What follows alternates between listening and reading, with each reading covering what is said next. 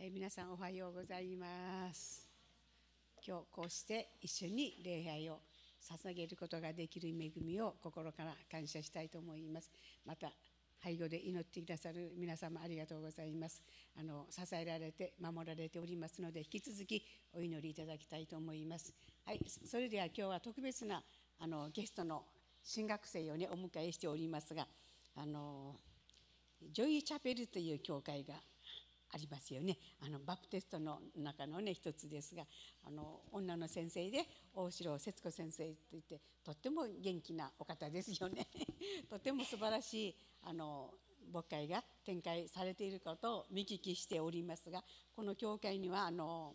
チャーチスクールもありますし学童もありますし保育園もありますし本当に地域に密着したとても素晴らしい働きがあの展開されております。えー、でこの中にあの宮平健一郎さんね、今進学校の3年生ですが、はい、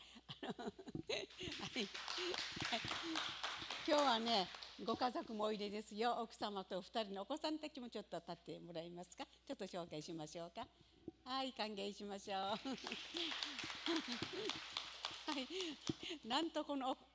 娘さんと一緒にでメッセージの前に賛美もしてくださいます本当に感謝したいと思いますであのもう一人宮平、えー、弟さんあ、みつるですね。みつるさん、みつるというの先生がいらっしゃいますが、もうすでにもう牧会にね入っておられる先生ですが、私たちのチャレンジ21のあのキャンプの時、一度講師にお迎えしたことがあるんですよね。覚えていると思いますけど、あのもうすでにこの方こちらが長男さん。じゃあちらが次男。ね。なんとこの一家は牧師牧師牧師の家庭に生まれた方なんですよね。で あのあのこの満先生もよく知って知ってますがこの健一郎先生。とてもあのこの進学校でここでいつも火曜日一緒にあの学んでおりますがとてもあのあの個性的な方ですよね。熱い方。熱い方でね個性的で、えー、そしてあのー、神さ神様に対する気持ちも半端じゃない。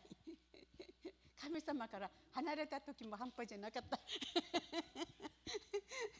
いろんなことを今日語ってくださると思いますが本当に期待しながら目いっぱいあのこの新学生にあの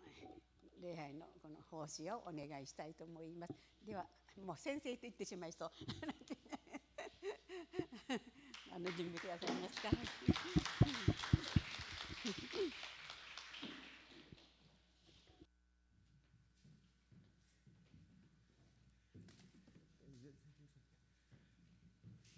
はい、えー、糸満シーサイドチャペルの皆様おはようございます。えっ、ー、と私あの実践進学校から参りました、えー、進学科3年の宮平健一郎と申します。えっ、ー、と本先生あの常彦先生には本当日頃あの講義で本当にいろいろお世話になってます。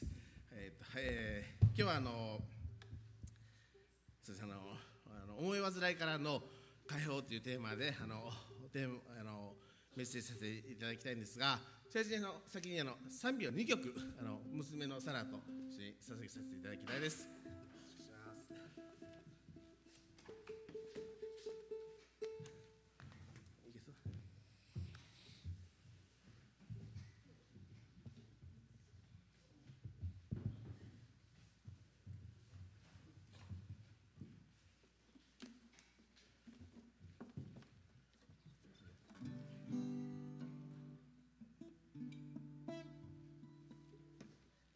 伝え求めますとあの命の黄色2曲賛美させていただきます。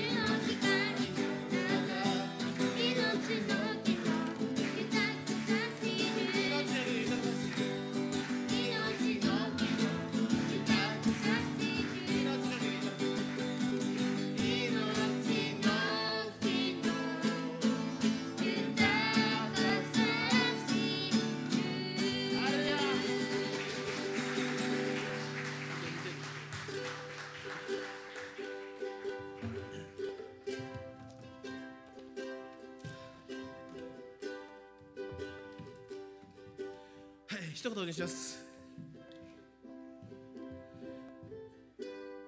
恵みあふれる愛する父なる神よあなたの皆を心から褒めて賛美します。主よまずはじめに、えー、日が元房先生を覚えます、えー、火曜日に、えー、体調が悪くなり、えー、水曜日から、えー、入院していると聞聞かされています。先生様今あなたが、えー、元歌先生と共にいてくださったことを感謝します。主よあなたの本当に支えが必要です。主よあなたの癒しが必要です。主よ今この時この瞬間主よ先生の上に主よ先生の中に主よあなたの癒しの顔を流してください。そして速やかにこの体調動態から本当に、えー、癒しを受け取り、えー、退院することができますようにどうかあなたが導いてください。祝福してください。しよ、えー、本当に先生が本当に元気に、えー、退院されそしてえー、火曜日に持たれる牧会学の授業僕たちと共に学ぶことができるように、えー、あなたが先生に回復を与えてください。ありがとうございます。主よあなたは、えー、今から59年前、えー、岩本先生に重い志を与えてくださりあなたの働きをスタートされました、えー本田先生常子先生を通してまかれた多くの種が実を結び、えー、先生方の半世紀以上の歩み、えー、働きの実あなたの宮沢実を今私はこの目で見ています。そして本田先生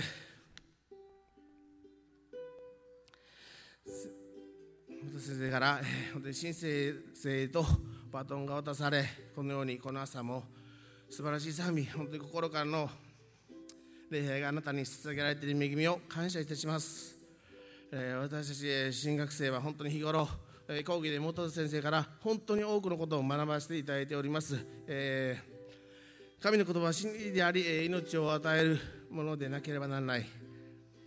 御言葉は良いた魂を生かし信仰の食物なる愛する死をあなたに語られ教えられあなたから預かった大切な真の御言葉今朝まとめてきました。聖霊様この朝あなたが共にいてくださり語らせてください。これからの時間をあなたが豊かに祝福してください。私はあなたに期待しております。主を感謝いたします。この祈りを愛する主イエス・キリストの皆を通してあなたの見舞いにお捧げいたします。アメン。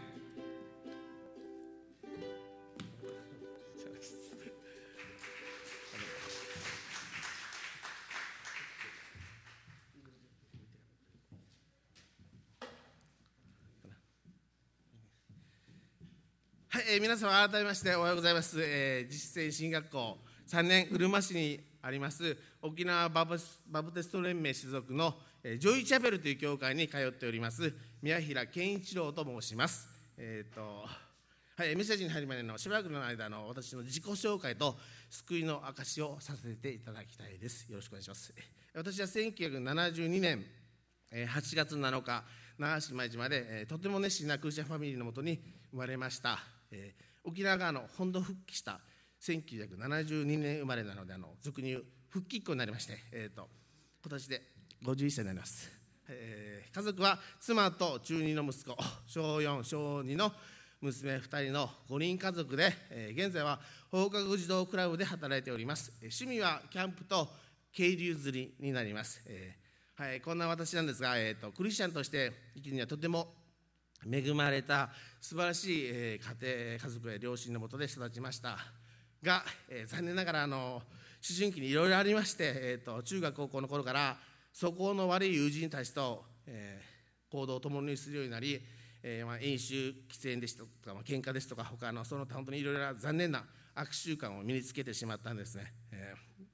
でなんですけど高校に入るとあのラグビーに打ち込み、えー、練習に明け暮れていたのでだいぶ悪習慣を抑えることができていたんですけど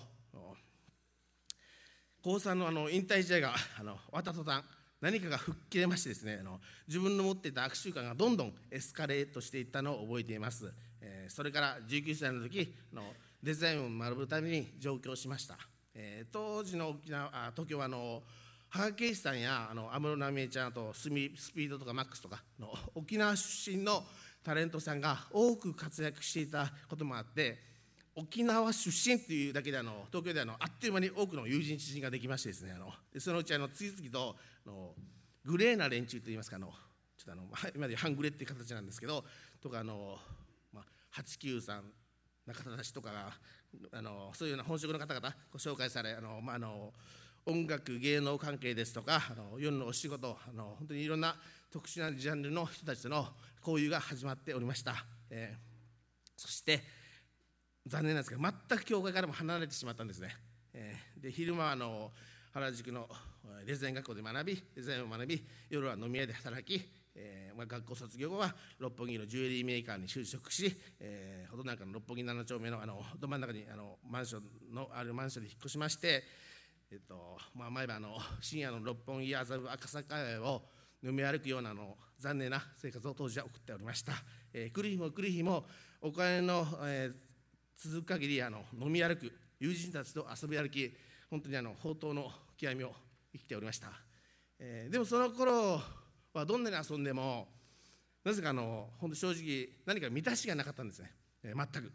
お酒をどんなに飲んで酔っ払っても薬をどんなに決めてもあの一瞬の快楽だけ楽しさだけで、えー、本当に翌日には虚しさだけがすごい残ってたと覚えてます、えー、いつも表面上ではあのすごく楽しんでいるように見えてたんですけど多分周りから見ても何かしら思い煩いを抱えて当時は日々生きておりました。なんですがこんな私でも神様は本当に何度もいろんな出会いを通して僕の前にクリスチャンを送ってくださってたんですね。で僕は本当にあの神様のもとに帰るように導いてくださっていたんですがことごとく当時は無視してしまっていました、えーと、特にこの中でも嫌だったのがあの、えー、新宿の歌舞伎町で定期的に飲み会があったんですけど友人たちと。その、まあ、新宿駅東口に出てあのアルタの前を通って歌舞伎町に入っていくんですけどえ新宿に行くたびに毎回いるんです。あのアルタ前に。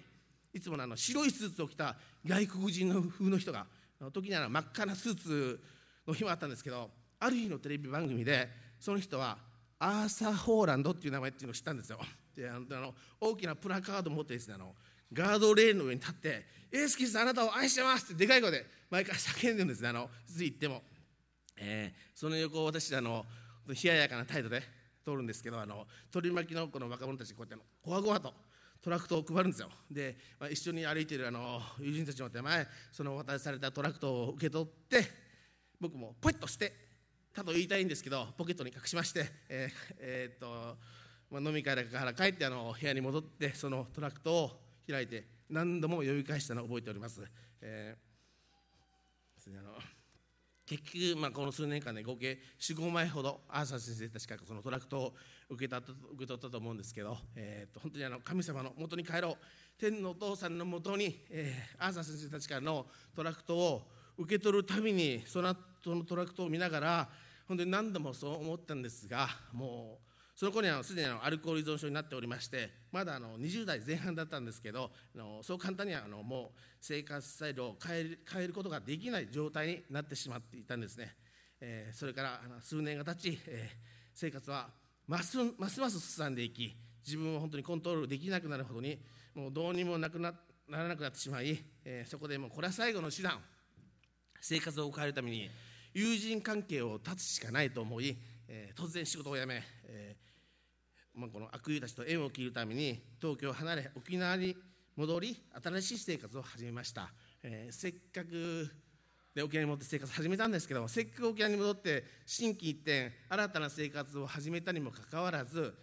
やっぱりなぜかの私の周りにあのグレーな人たちがすごい集まってくるんですよ。でももうダメだとあの自分ではどうにもできない。生活がまた元に戻ってしまっている。そう感じ始めた頃えー、私の弟で、まあ、現在のジョイ・チャペルの副牧師をしているミツルっていうのがいるんですがその彼がの3年間のインドネシア留学から沖縄に帰ってきたんですね。そしてこんな私を見かねてとにかく教会に行くように勧めてくれたんです。そして彼の通うバプテストの教会に通うようになりました。それが2000年のことです、えーえーと、その教会には実はの当時本当にリバイバルの精霊の波が押し寄せていたと今でも確信しています。えー、僕をはじめ何かしら問題のある若者や大人中高生が不思議な方法で本当に次々と教会に来始めてあのこの本当に大きな悔い改めの例に導かれ、えー、号泣しながらそれまでの生き方を悔い改め何日も本当に断食をしついには聖霊様に直接触れていただき威厳予言が唇を通して溢れ出てくる。まさにこの使徒行伝の出来事もそれが本当に多くの若者たちに当時起きていました。そんな教会に通い始めた頃、えー、当時知り合って間もないその教会の牧師である、え、大城節子先生が、まあ、彼女に、えーと、ある3つのことを勧められたんです、えー、あなた生き方を本気で変えたいのなら絶対するべきだから毎日これをやってみなさいと、はいえー、この3つの勧めに当時の私の心ががっちりと捉えられまして、えー、そのことは20年以上経った今でも、えー、私の生活の中心になっています。はい、えー、その時私は牧師先生に何と言われたんでしょうか。皆さんきき 正解正解なんですけど、はい、皆さんあの聞きたいですよね。はい、ありがとうございます。えー、はい、えー、せっかくなんで、今日は、ここにいらっしゃる皆さんにも、その3つのすめを分かち合いたいと思います。えー、特にあの最近救われたばかりの方や、最近あの教会に来始めたばかりの方には、ぜひ聞いていただきたいです。えー、二十数年前、絶対に変わるから、やった方がいいわよと、えー、牧師先生に勧められた3つのすめ。その1、じゃじゃん意味が分かっても分からなくても、とにかく聖書を読みなさい。えー、読み続けなさい。毎日聖書を読みなさいでした、えー、続けていきます。その2じゃじゃん。聖書を読むことはとても大切だけどいつも賛美も歌いなさいです。歌や楽器で神様を褒めたたえなさい。毎日賛美しなさい。あなたギター弾くでしょ？でした、えー、その3じゃん。とにかく祈りなさい。ここにあることは何でもいいから神様の前に祈りを持って伝えなさい。どうしても解決が欲しいことは時には断食をしながら祈るのも効果的よでした、えー、はい皆さんあのどうでしょう？この牧師先生から3つのですね、えー、クリスチャンとして生きている今では当たり前のことなんですが当時の私には、えー、なんか衝撃的だったように記憶しています、えー、日曜日だけではなく毎日とにかく聖書を読んで賛美して心の中で思うことを神様主に祈り訴える。そんな生活を日々送る毎日毎日ですよ。それを聞いた私は単純に実行したいって思ったんですね。私単純なんです、えーはい、もしそれで自分が変わる自分の生き方が変わっていくならと。で何も考えずにとにかく実行してみようと。で始めたんです。もっと言ったけど10年以上教会以外でほとんど開くことのなかった聖書の通読です、えー、漱石から読み始めました、はい、えー、っとここから先の話は皆さんのぜひあのつまずかないように寛容な心を持ってぜひ聞いていただきたいんですが、はい、当時の私実はあの毎晩御言葉をつまみに晩酌を始めたんです。もちろんガンガンタバコも吸いながら、えー、スーパードライっていうのビールが当時、まあ、多分今でもあると思うんですけどありましてこの朝日スーパードライとタバコと灰皿そして聖書の4点セットを毎晩用意しましてですねあの聖書通読を始めました。まずはビールを飲みながらまずはビールを飲みながら聖書を読む。次に泡盛。そして泡盛から当時大好きだったあのジャマイカのラム酒でマイヤーズラムっていうあのまあ、ラム酒があってどこのクラブとかに行っても置いてたんですけどあのそのマイヤーズに移る頃にはもう2 3 0章を読み進んでるんですよ。でもちろん酔っ払ってました。結構もうかなり酔っ払ってたんですけどですが不思議なんですけど聖書って本当に読めば読むほど聖書の御言葉が隣で誰かに語りかけてられ語りかけられてるかのようにどんどんここに入ってくるんですね。で染み込んでくるんです。であのそんな日々が数日数週間数ヶ月と、えー、経っていくにつれあのスーパードライほかの4点セットがいつの間にか聖書と三品茶の2点セットに変わっていったんです。ハレルヤはい。えー、創世から、えー、黙示録まで聖書通読もあっという間に3週目に入っていました、はい、エス様の周りにいたあの主税人たちがあのメス様と話している間この御言葉に触れた時どんどん変えられていったようになんと私の生活スタイルもどんどん変わっていったんです。愛する皆さん御言葉は本当に人を変えます、えー、いやあの御言葉だけが人をその人の生き方を変えていきます。アーメンですよね。はい、え、その頃本当に多くのことを聖書から示され語られたんですが特に衝撃的印象的的だったものの一つが神の国を求めなさいっていうフレーズです当時はどういう意味なんだろうってあの正直思ってたと思うんですが、えー、その頃からずっとあの私の心頭思いの何か分かんないんですがから離れないんですね。えーと、とはさんあのそれであのすみませんここであの聖書を見ていきたいんですがあの本日の聖書箇所はルカの福音書12章22から31節になります。ルカの福音書12章22から31節になります。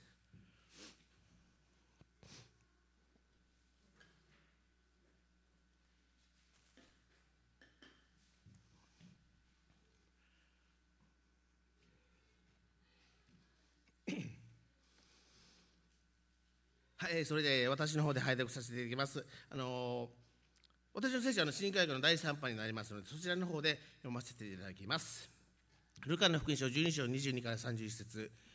それから弟子たちに言われた。だから私はあなた方に言います。命のことで何を食べようかと心配したり体のことで何を受けようかと心配したりするのはやめなさい。命は食べ物より大切であり体は着物より大切だからです。必ずのことを考えてみなさい。薪もせず借り入れもせず苗も蔵もありません。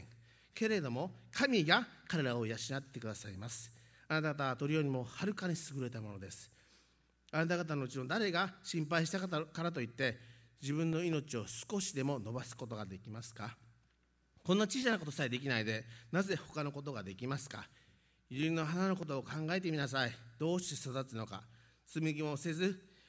折りもしないのです。しかし私はあなた方に言います。映画を極めた極めたソロモンでさえこのような花の一つほどにも着飾ってはいませんでした。しかし今日は野にあって朝炉に投げ込まれる草をさえ神はこのように装ってくださるんです。ましてあなた方にはどんなによくしてくださることがよくしてくださることでしょう。あ信仰の薄い人たち何を食べたらよいか何を飲んだらよいかと探し求めることをやめ気をもむことをやめなさい。これらは皆このような違法人たちが切に求めているものです。しかしあなた方の父はそれがあなた方にも必要であることを知っておられます。何はともあれあなた方は神の国を求めなさい。そうすればこれらのものはそれに加えて与えられます。はいアメです、えー、今日はどうしたら日常のさまざまな思い煩いから、えー、解放され私たちは自由になれるのかということを解放されるための秘訣についてルカの福音書から共に見ていきたいと思います、えー、あちなみにあの皆さんの私あの現在は救われる前に持っていた多くの依存症から解放されまして今では思い煩いた全く無縁な日々を毎日送らせていただいております。はい、えー、それではあの思い煩いから解放されるための秘訣見ていきましょう。えー、本文を見てみますと、当時の弟子やユダヤ人たちの中にも現代の日本人のように衣食住の問題についていつも心配をしている人たちがいたようです。そんな人々に対してイエス様は思いを煩わないための秘訣を明らかにされました。第一の秘訣は22節を見てみましょう。心配すること自体にブレーキをかけることです。こう書いてあります。命のことで何を食べようかと心配したり体のことで何を受けようかと心配したりするのはやめなさいだそうです。私は何か問題があり、思い煩い心配ばかりしていると本当その問題が解決しないばかりかかえって問題を大きくしてしまう場合が多々あると思うんですね。そのことを知っていたのでイエス様は心配しすぎることをやめるように強く命じています。23節にはこうあります。命は食べ物より大切であり体着物より大切だからです。と聖書は言っています、えー、本当ですよね。アメンです、えー、私たちは思いを患ったからといって現状は実は何も変わりません、はい、続きまして第2の秘訣は全ての問題を支配している神に目を向けることです。24節を見てみましょう。お読みします。必ずのことで必ずのことを考えてみなさい。巻きもせず借り入れもせず悩も蔵もありません。けれども神が彼らを養ってくださいます。あなた方は彼らよりもはるかに優れたものです。はい神様が私を養ってくださるとおっしゃっています。本当に感謝感謝ですよね。神にとって私人間は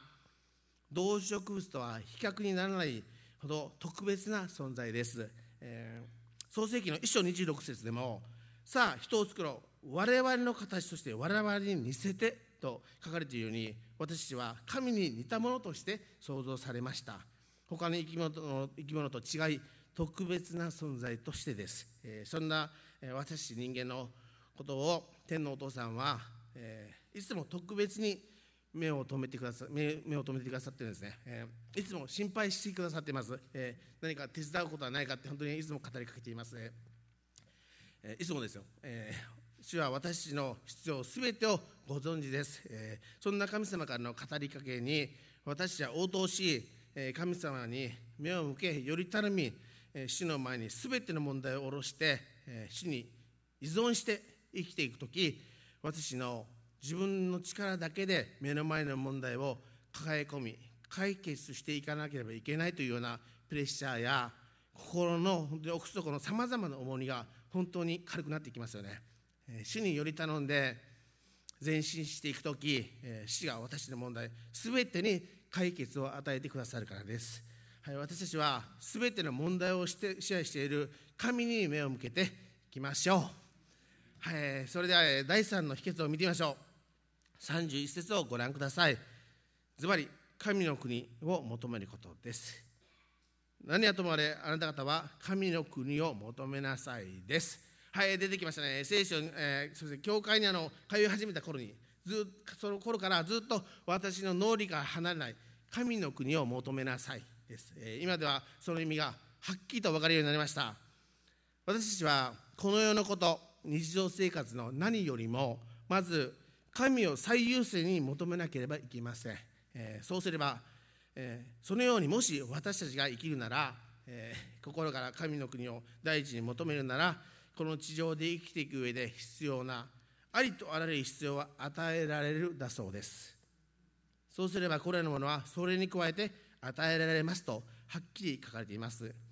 えー、ではどうしたら私は普段の生活の中で自分がどのくらい神の国を第一に求めて生きているのかを知ることができるのでしょうか。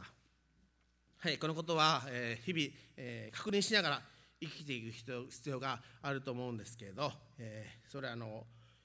日々の生活の中で私たちの、え持っているもの時間や、え労力エネルギー、経済を主に何にどのように使っているのかを確認することでいろいろと見えてくると思うんです。えー、私たちはいろんなものを持ってますよね本当に多くのものを主からいただいてます、えー、今持っている主から与えられた多くのものを賜物を主のために、えー、主の働きのために、えー、選挙御国拡大のために一体どれくらいの割合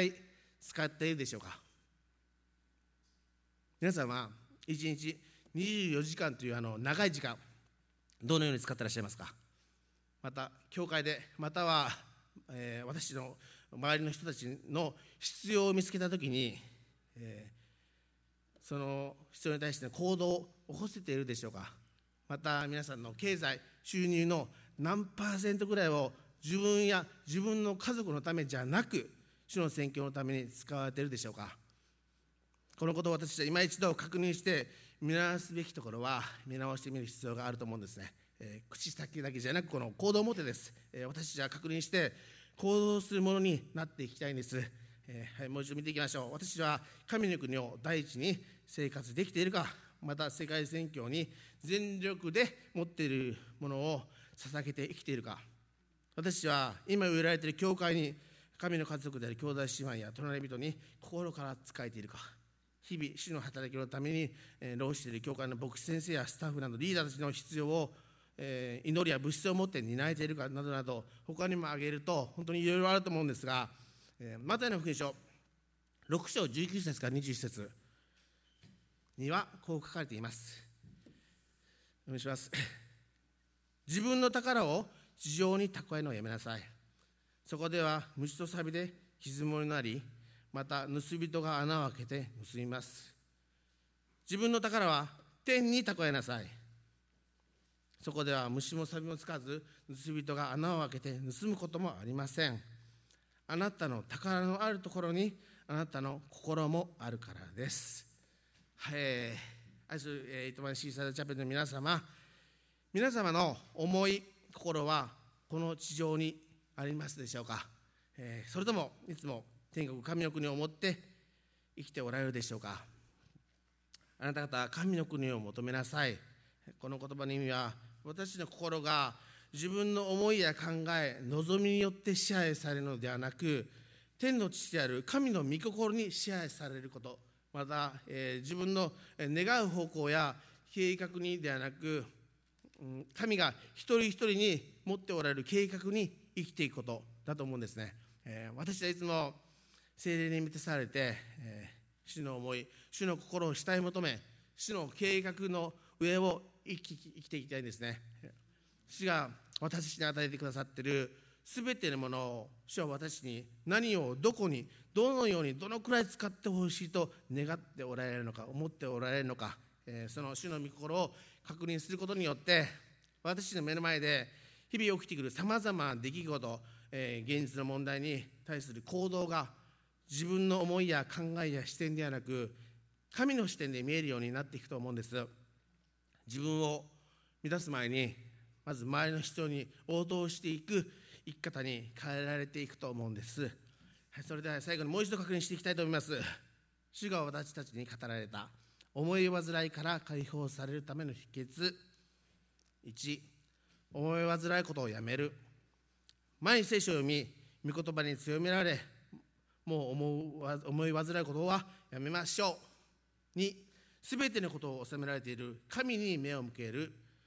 どんな問題に直面してもいつも神賛美を捧げ日々喜びに満たされて全能の神に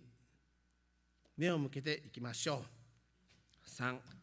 毎日とにかく主の前に祈り主との交わりの時間を持ち主の御心を聞き私たちの心が自分の考えや思い望みによって支配されるのではなく天の父ある神の御心に支配される。また自分の願う方向や計画ではなく神が私一人一人に持っておられる計画に生きていく。そのことを求め決断していくこと。神の国を第一に求めて生きていくことです、えー、私クリスチャンは全ての思い煩いを委ねることのできる。主なる聖霊様が本当にいつも共にいてくださいます。主の御心に従って生きていくための力をくださいます。支えてくださいます。自分では絶対にできない。そういうふうに思うことをできるようにしてくださいます、えー、こんな私も自分では絶対に解決できない本当にさまざまな多くの多くの問題多くの悪習慣から聖霊様の力によって完全に解放されました、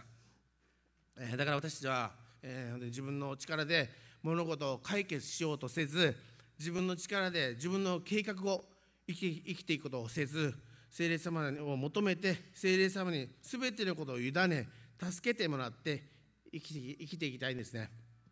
えー、天の父、えー、神様はそして聖霊様はいつも私たちを助けたがっています。いつも私たちのことを気にかけてくださっています、えー、本当にそのような恵み特権に預かっているクリスチャンとしての幸いを私たちは覚えて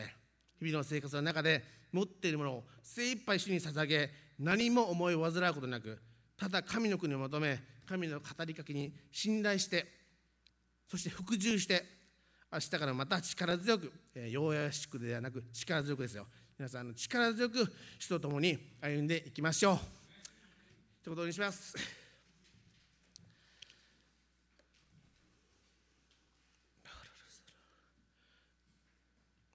愛に満ち溢れた主なる神を天皇さんあなたの皆を心から褒めて賛美します。今朝もあなたが私に多くの気づきを与えそして語ってくださいました。ありがとうございます。主よ、えー、私は本当に弱いものです。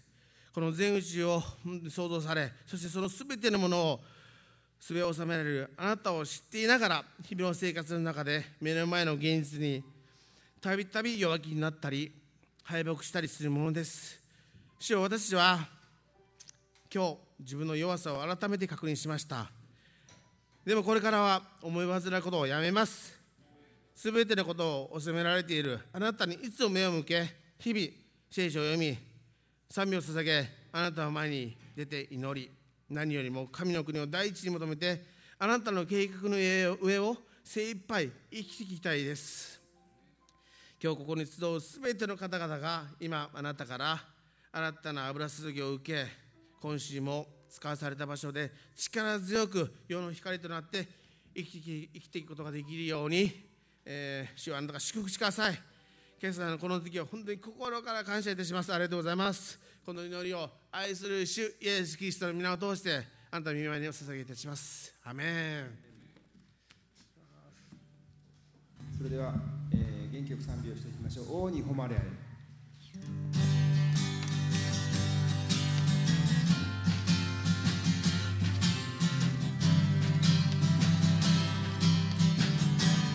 王に誉れあれ。